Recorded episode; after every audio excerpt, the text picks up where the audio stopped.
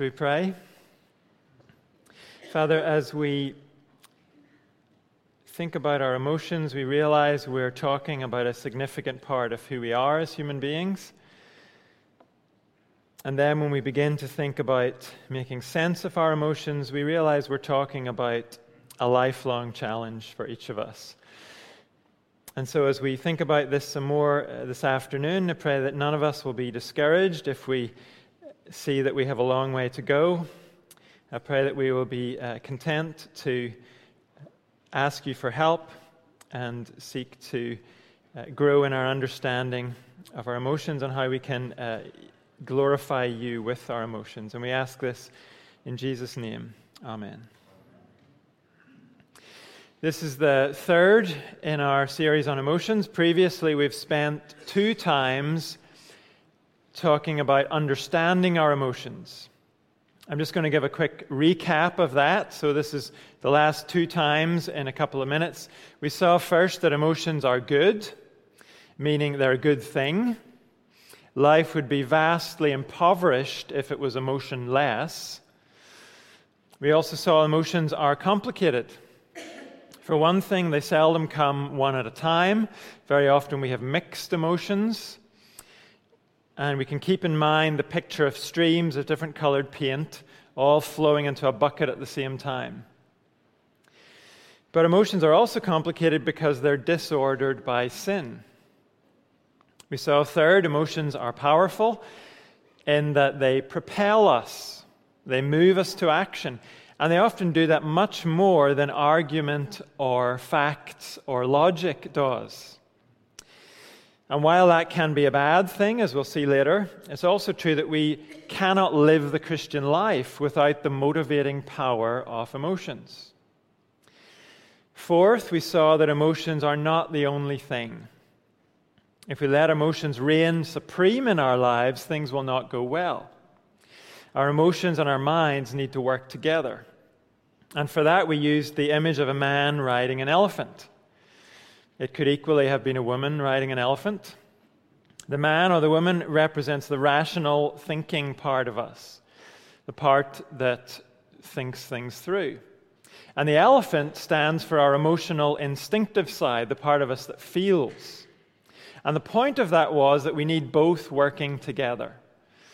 We need the motivating power of emotions to move us, and we need the wisdom of careful thought to make sure we go in the right direction at the right time. For example, when I began getting to know Megan, the emotional attraction came pretty quickly. I didn't have to try and engineer that. I'm talking about for myself. I wouldn't uh, presume uh, uh, to say anything about Megan. But along with that emotional attraction, I also had to think what kind of person is this? What does she care about in life? What are her priorities? I knew that she looked great, but was she great in other ways as well? That's a lot less exciting than the emotional attraction, but it's equally important. And I also had to think about the wisest way to behave around her, expressing my emotion and my attraction in ways that were appropriate. Keeping certain expressions of my emotion and my attraction until we were married. And we said last time that is not easy for any of us because we tend to feel fast and think slow. And so it was immensely helpful that Megan also wanted to try and be wise. So we were able to help each other to go carefully and think as we developed our relationship, rather than letting emotions be the only thing. Anyway, the picture that illustrates that is the man and the elephant. Emotions are not the only thing. Then finally, last time we said emotions are mirrors of the heart. Our emotions reveal what our heart is fixed on, what's most important to us. Emotions are expressions of our heart's desire we get the most emotional about the things that mean the most to us. We can probably see how that works. All of that was to help us with understanding our emotions. Now, today, we move on to think about engaging our emotions. Now that we know all of this about our emotions, how do we actually deal with our emotions? That's what we'll focus on today and the next time in December. So, again, this will be in two parts. When it came to understanding our emotions, I tried to boil it down to five truths about emotions. But for engaging our emotions, we need guidance about what to do. So here are four recommendations. There'll be more next time, but today we have four. First of all, take the challenge seriously. I start with this because some of us may not be convinced we really need to bother engaging our emotions. Can't we just try to ignore them as best we can and get on with obeying God? Isn't that the important thing? We could call that the stiff upper lip approach, which might be less popular today than it used to be. But interestingly, a very similar approach is becoming very, very popular. You've probably heard about mindfulness. Come across that? In work or in school, you may even have been offered training in mindfulness. Now, the idea really comes from Buddhism. And it boils down to trying to distance yourself from your emotions, to detach from them rather than engaging with them. The essence of Buddhism is non attachment. That's the most desirable state in Buddhism. It's nirvana. So, whether we've been influenced by the stiff upper lip approach or the more current mindfulness approach, some of us might need a bit of a push to become serious about engaging our emotions rather than trying to ignore them or detach from them. So here's a push from the Bible for all of us. Jesus was once asked, Of all the commandments, which is the most important? And this was Jesus' answer. The most important one is this Hear, O Israel, the Lord our God, the Lord is one. Love the Lord your God with all your heart, and with all your soul, and with all your mind, and with all your strength. The second is this love your neighbor as yourself. There is no commandment greater than these. And Jesus was quoting from Deuteronomy chapter 6 and Leviticus chapter 19. And we might say, yes, but love isn't about feelings, it's about obedience. And it's certainly true that love is about obedience. John chapter 14 tells us Jesus said, Whoever has my commands and keeps them is the one who loves me. So there's absolutely no doubt true love for Jesus leads to obedience. We cannot claim to love him if we don't obey him. And there's no doubt true love for our neighbor involves action. James says true love doesn't just say to your neighbor, go in peace, keep warm and well fed. True love shows itself in doing something about your neighbor's physical needs. So, love will involve action. It does involve action. But Mark 12 doesn't allow us to conclude that love is nothing more than action. Yes, Jesus says we're to love God with our mind and with our strength, but he also locates love in the heart and soul.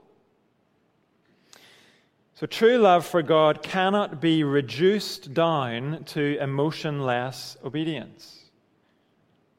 As Jesus presents it here, and as it was first presented in the Old Testament law, love for God includes action and emotion. How can you and I love God with all our heart and soul unless our emotions are involved? And if we remember, this kind of love is actually commanded, then it turns out the Christian life is not just about nurturing certain kinds of behavior, it also involves nurturing certain emotions. John Piper says, the Christian life is about the creation of new desires, not just new duties. New delights, not just new deeds. New treasures, not just new tasks. Graham Beynon agrees with that. He says, feeling rightly is part of Christian growth. And that's significant because we can easily think of our feelings as pretty low down the priority list with God. Working on our emotional life isn't a luxury or an indulgence, but part of becoming more like Jesus. Jesus, who truly did love his Father with all his mind and strength and with all his heart and soul. So, just to sum up this point, God wants us to be emotionally mature with emotionally full lives. Becoming emotionally mature is not about becoming emotionally controlled, it's about becoming emotionally adept, emotionally wise, and emotionally skilled. It's about having lives that are chock full of wonder and feeling, and then having the ability and practiced skill to live well and wisely in a richly emotional world. And just a comment about what can happen if we do not make the effort to engage our emotions. What can happen there is we end up trying to escape from our emotions or to dull our emotions through drugs and alcohol or through sexual sin. We can end up being unconsciously ruled by our emotions. By anger, for example. The angry person gains nothing by trying to ignore their anger. And everyone around them suffers because of their unexamined anger. So, when it comes to engaging our emotions, let's first of all take the challenge seriously. And if we do, we will listen to our emotions. Now, by that, I do not mean we will be ruled by our emotions. I just mean we will try to become aware of them. We'll try to tune in to what's going on with our emotions. What exactly are we feeling? Winston Smith says, Your emotions are always telling you something about what you are valuing, caring about, or loving. What are they telling you? They're always saying something about your relationships. What are they saying? They are always pressing you towards some kind of action. What are they energizing you to do? In other words, examining emotions entails asking questions like, Why am I feeling this? What am I reacting to? Why is this hitting me so hard? Why isn't this affecting me in the way it usually does? And how is this emotion, emotion making me want to behave? And we don't need to start by deciding whether or not we should be feeling the way we are. That would, be the next point. But we can't evaluate our emotions unless we make the effort, first of all, just to become aware of them. Henry Cloud says most of the time, a problem that involves feelings can't be fixed until the feelings are heard and understood. So maybe this week, just force yourself to pause a couple of times in the week and ask, What am I feeling at this particular moment? And if it's a mixture of things, try and identify what's in that mixture. Or maybe in the evening, once or twice, look back on a situation from earlier in the day and ask, What was I feeling then? What were the feelings behind that thing I did or that thing I said? Then, once we've done a little bit of that, we need to go on and evaluate our emotions. Once we've identified what we're feeling, we can go on to ask, what do those emotions tell me about what I love? For example, if I'm feeling frustrated, does that tell me that I love to be in control? Am I feeling that emotion of frustration because I'm not getting my way? Or if I feel hurt, does that tell me that I love my own sense of importance? And I don't think I'm getting the approval I deserve to get? Now, of course, those may not be the explanations for what's going on. I may be frustrated not because I love to be in control, but because I love a particular person and I'm watching them make a foolish choice. I may be hurt because I loved and trusted someone and they turned around and betrayed me. So the point is, we want to begin to learn the skill of evaluating our emotions and letting them tell us about our heart. Another question we can ask is What do my emotions tell me about what I believe? Emotions don't only flow from what we love, they can be a result of what we believe. Matthew Elliott says, Emotions reflect what we believe and reveal our assumptions about how the world works. So, as an example to try and understand that, think of the prophet Jonah in the Bible. Jonah believed that evil people like the Ninevites did not deserve God's love. And of course, that's true. No one deserves God's love. But that's not the whole story about what Jonah believed. He believed that he and his fellow Israelites did deserve God's love because they were a cut above rotten people like the Ninevites. And so, when God delivers Jonah from drowning in the ocean, what we find is Jonah just takes it in his stride. His prayer to God shows actually he believes he deserved to be rescued. He's such a decent servant of the Lord. Why wouldn't the Lord rescue him? But then, when God has the audacity, when he has the cheek to go and forgive the Ninevites, Jonah goes into an emotional tailspin. We're told to Jonah this seemed very wrong and he became angry. In fact, he becomes so angry he tells God to take away his life. He wants to die, he's so upset. What was it that gave rise to those extreme emotions in Jonah? It was Jonah's belief that God should only love good people, and only Jonah and his fellow Israelites are good. When God's behavior doesn't line up with what Jonah believes, he has an emotional meltdown about it all. In the New Testament, we see the same thing with the Pharisees.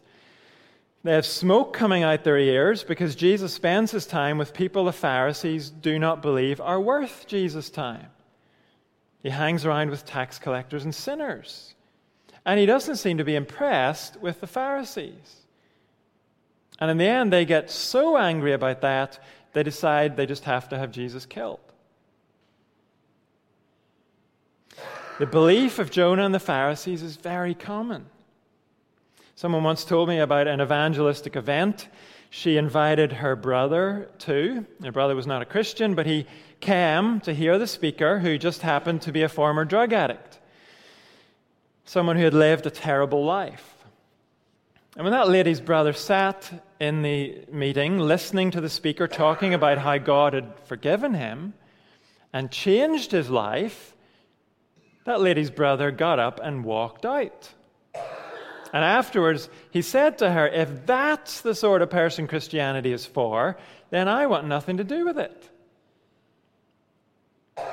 What he was really saying was, I believe Christianity is only for good, upstanding people like me. So the idea God could forgive somebody like that, it makes me furious. Now, you and I might not share those specific beliefs about how God's love and forgiveness should work, but we can examine our emotions to find out what we truly believe about the way the world works and about how God should behave. So, for example, if some catastrophe comes into my life, naturally that will lead to a whole lot of emotional turmoil. But if my predominant emotion is anger at God, and if that anger persists, I might eventually want to ask myself is this because I believe God owes me a life that is free from catastrophe? Is that what I believe deep down? That I somehow had a deal made with God, I would serve Him, and He would pay me back by making things go well for me. Emotions reflect what we believe and reveal our assumptions about how the world works. So there's an obvious next question we have to ask What does the Bible say about what I'm feeling? If we stick with the issue about our beliefs and assumptions, we need to ask Are those beliefs and assumptions based on the truth? Is my thinking right? Do I have accurate beliefs and assumptions? And to check that, we have to bring our beliefs and assumptions to Scripture. We have to measure them against Scripture and be ready to replace wrong thinking with accurate, accurate biblical thinking. We have to let Scripture mold our beliefs and assumptions and even reset them. We thought a moment ago about Jonah. And in Jonah's case, his anger would have melted away if he'd taken on board the biblical truth that the Lord is free to have mercy and show compassion on whoever he wants. And if Jonah had taken on board the complementary truth that Jonah and the Israelites are no more deserving of God's mercy than anyone else, if Jonah had seen that, it would have turned his bitter anger into thankful joy. Joy that God had rescued him from a watery death in spite of his pompous sense of entitlement. And Jonah would have had a joy in seeing other undeserving people saved. Right thinking would have transformed Jonah's emotional experience as he sat there under that leafy plant. Now, the actual situation wouldn't have changed at all. Jonah would still have been sitting outside Nineveh looking at the city, but his emotions would have been very different. Or if a catastrophe comes into my life, if I've taken on board the biblical teaching that in this world we will have trouble, that's John chapter 16 if I take on board the biblical truth that in all things God works for the good of those who love him, that's Romans chapter 8, if I had been letting those truths mold my outlook, then catastrophes in my life are not going to magically become pleasant for me, but my emotions about those catastrophes may begin to change. I may begin to experience some peace and hope in God rather than shock and anger at God. And if we go back to the earlier question, what do my emotions tell me about what I love? If we identify the things we love, we can bring them to Scripture as well. Because Scripture tells us what we are to love and what we're to hate. It tells us what is truly valuable and what's not. Now, none of this is a quick fix for our emotions. Retuning our thinking and our loves is a work for a whole lifetime for all of us. But Scripture is what we are tuning to. Our lifetime's work is to bring our mind and heart in line with Scripture. That's what will produce a godly emotional life. But it won't happen automatically to us.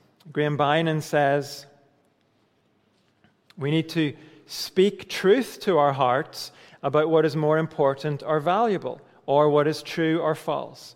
We can't turn our feelings on and off at will, but we can influence them, directing our hearts as to what they love and value, and so directing our emotions.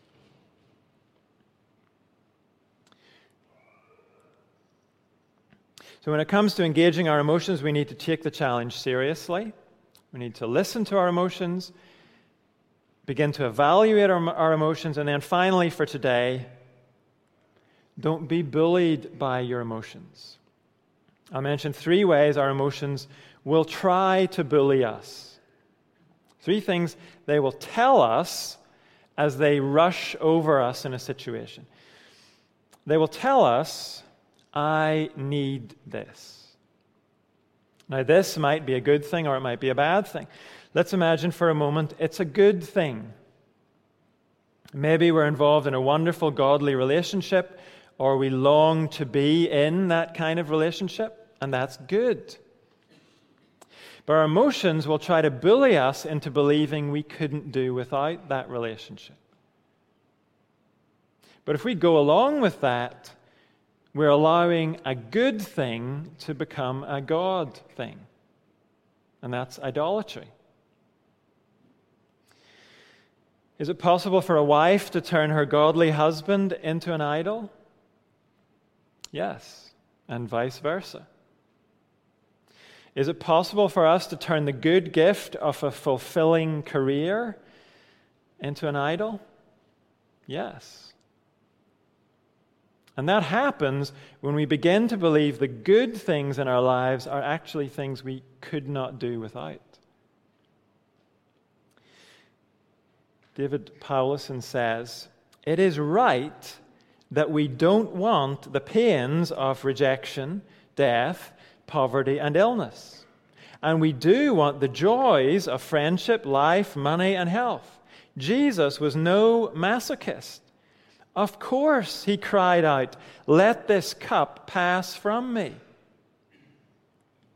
Who wouldn't want good health, financial comfort, a loving spouse, good kids, success on the job, kind parents, tasty food, a life without traffic jams, control over circumstances? Yet, cravings for these things lead to every sort of evil. The things people desire are delightful as blessings received from God, but terrible as rulers. They make good goods, but bad gods. Jesus was no idolater. He entrusted himself to his Father and obeyed. Jesus did not desire pain and death. He didn't want those things, but neither did he idolize being pain free and staying alive. He wanted those good things, but he also knew he didn't need them. And so he didn't crave them. That's a big challenge for all of us. Because you and I quickly move from desiring good things to making them into idols. For example, the better and the more lovely someone is, the more possibility there is for our emotions to start to revolve around that person. And when that begins to happen, our emotions will try to bully us into giving that good person or that good thing God like status in our lives, telling us we cannot do without that person or that thing. But the only one who deserves God-like status in our lives is God Himself. As good as His gifts are, and as wonderful as it is to enjoy His gifts, we cannot let our emotions push us into letting our desire for those gifts rule our lives. If we do, we'll be filled with anxiety or grumbling when those gifts are threatened and we'll be filled with despair or bitterness when those gifts are taken away from us. And our craving for those gifts can lead us into sin, sinful actions as we try to keep hold of them or as we try desperately to claw them back. And the answer to this is not to try and stop wanting anything the answer is to fix our desires on the one thing we truly do need. God would have us long for Him more than we long for His gifts. The Christian life is a great paradox.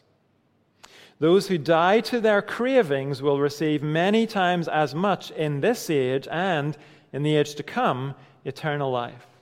They will find new passions worth living for and dying for. If I crave happiness, I will receive misery. If I crave to be loved, I will receive rejection. If I crave significance, I will receive futility. If I crave control, I will receive chaos. If I crave reputation, I will receive humiliation. But if I long for God and His wisdom and mercy, I will receive God and wisdom and mercy. Along the way, sooner or later, I will also receive happiness, love, meaning, order, and glory.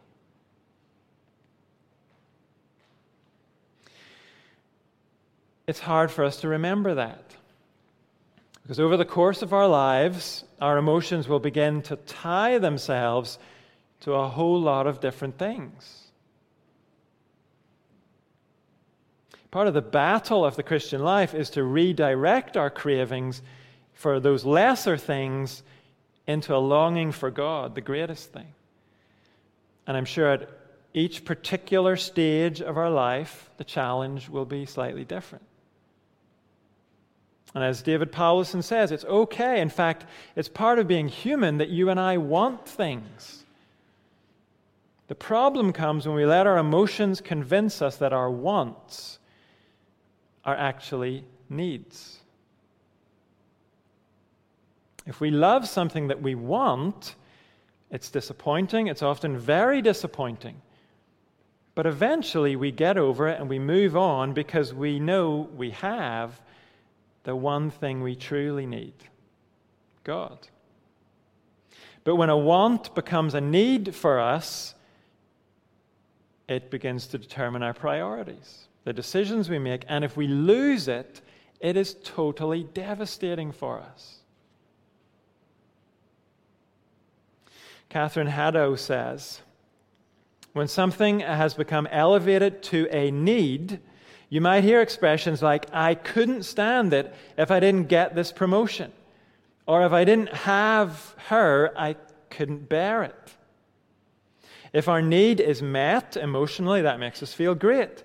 The need has become a part of our created identity, and we find ourselves being affirmed on the basis of having our need fulfilled. However, this is the downside. If the need isn't met, is threatened, or we have it but then lose it, we can hit rock bottom, since we have placed our need before God in terms of importance. It captures our heart loyalties and subtly lures us away from following Him. We worship our need instead of finding our satisfaction and purpose in God and desiring what He wants for us. And to illustrate how that can play out, Catherine Haddow gives the example of adultery. Now, no Christian ever sets out to become an adulterer. No one ever has that ambition. But adultery happens when the want of being loved turns into a need for emotional and physical affirmation from this person here to whom I am not married. Once the affection of that other person has become a need for me, then I'm well on the way to doing whatever it takes to get that person even to the point of disobeying God and wrecking a marriage.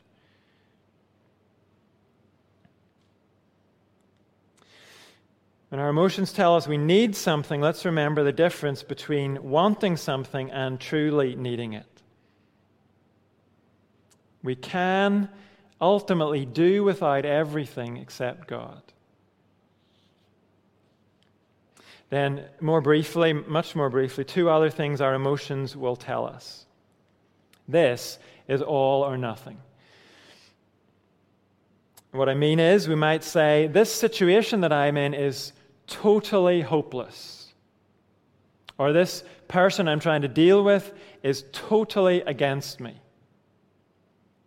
That's what I mean by all or nothing. Our emotions will push us to that kind of thinking. That person said this to me, and it really hurt me. So, in my mind, I'm going to label that person now as an enemy. In my mind, they are now in the bad category. That's how I'm going to think about them. Or, this situation I'm in is difficult and it feels awful. And so I'm going to decide no good could possibly come from this situation. In my mind, this is now a hopeless situation. But in reality, often the people who hurt, us are not truly against us. Maybe they actually like us, but they just said the wrong thing. Or they were clumsy in the way they tried to help us. And I have to say, this is a significant reality for all of us in church life. These people around you do love you. But sometimes it is not going to seem like they love you. In trying to help, there will be times when they actually cause you hurt. And when that happens, you can't let your emotions bully you into holding a grudge against that person or writing them off ever after. We have to let ourselves cool down, and then go to the person with the assumption that they do love us. We have to give them the benefit of the doubt. Assume they were trying to be helpful. And hear them out if they try to tell us that. And if you need to tell them that they hurt you, then tell them. But tell them assuming they truly are sorry and that they mean it when they say they're sorry. Isn't that what you want people to think of you? That your intentions are genuinely good, even when you get it wrong? I know someone not in this church who has a, a, regular pattern in their Christian relationships. I've seen it over years. What happens is they meet someone new, and they tell me how wonderful their new Christian friend is. But inevitably, as they actually get to know that new Christian friend, the person turns out to have a flaw or two. And the next thing I hear, that new friend has been put in the discard pile because they turned out to be not so wonderful after all. But of course, what happened was they just turned out to be normal. When a Christian brother or sister makes a mess, and when you get to know them well enough that their flaws become obvious, we have to reject all or nothing thinking about them. Our emotions will try to get us to be like that, but we can't write people off. And when you're in a situation that's difficult and it feels awful, don't be too quick to decide that no good could possibly come from that situation. Don't be too quick to decide it's a hopeless situation. Now, maybe in the end, you will have to get out of the situation or make a change. But the point is, don't let your emotions bully you into doing that hastily. Are there good points about the situation? Things that have been buried under all of the emotional negatives that are screaming at you. Some people are constantly changing jobs or churches, looking for the perfect one. But every job and every church has its frustrations. So make sure you consider the positives about where you are before you rush on to another situation.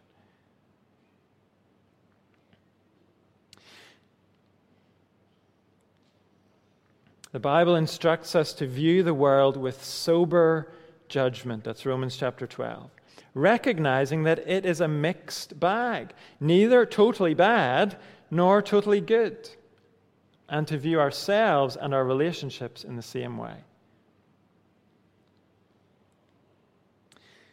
Reject all or nothing thinking. And last of all, connected to this final point, our emotions will tell us I need to act right now. This is Winston Smith. Say no to rash actions. Emotions tend to yank us by the collar, pressuring us to act fast. In fact, this demand is communicated through our bodies. The various hormones stimulating our nervous system when we are upset are God given ways to motivate us to action when we actually need to act. When a car is bearing down on you, emotions save you by screaming, Jump out of the way. You don't need to think in that moment, you need to move. Your physiology is designed to ramp up quickly and maintain that emotional state as long as you need it for the sake of survival.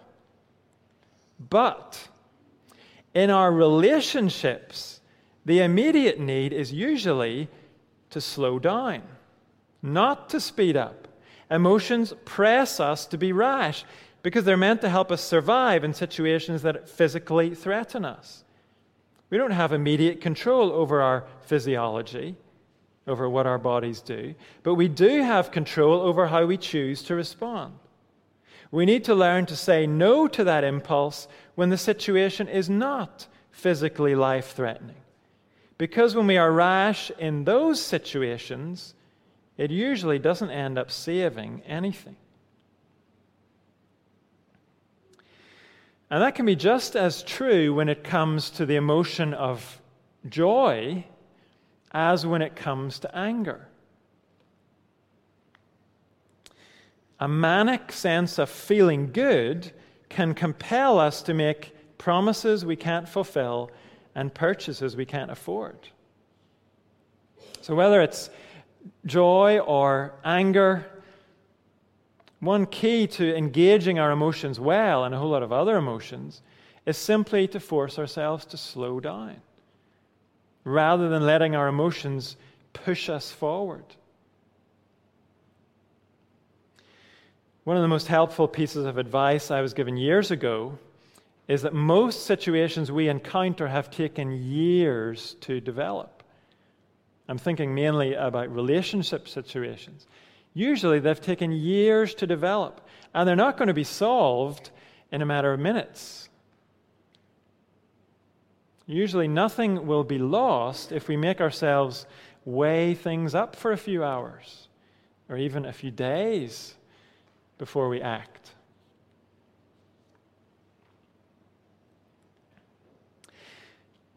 So take the challenge of engaging emotions seriously Listen to your emotions, evaluate your emotions. Don't be bullied by your emotions. Next time, we'll look at what happens, what emotions we can try to nurture in our lives, and what emotions we can try to weed out of our lives. And we'll try to come up with a long term plan for doing that. But at this point, are there any questions or comments?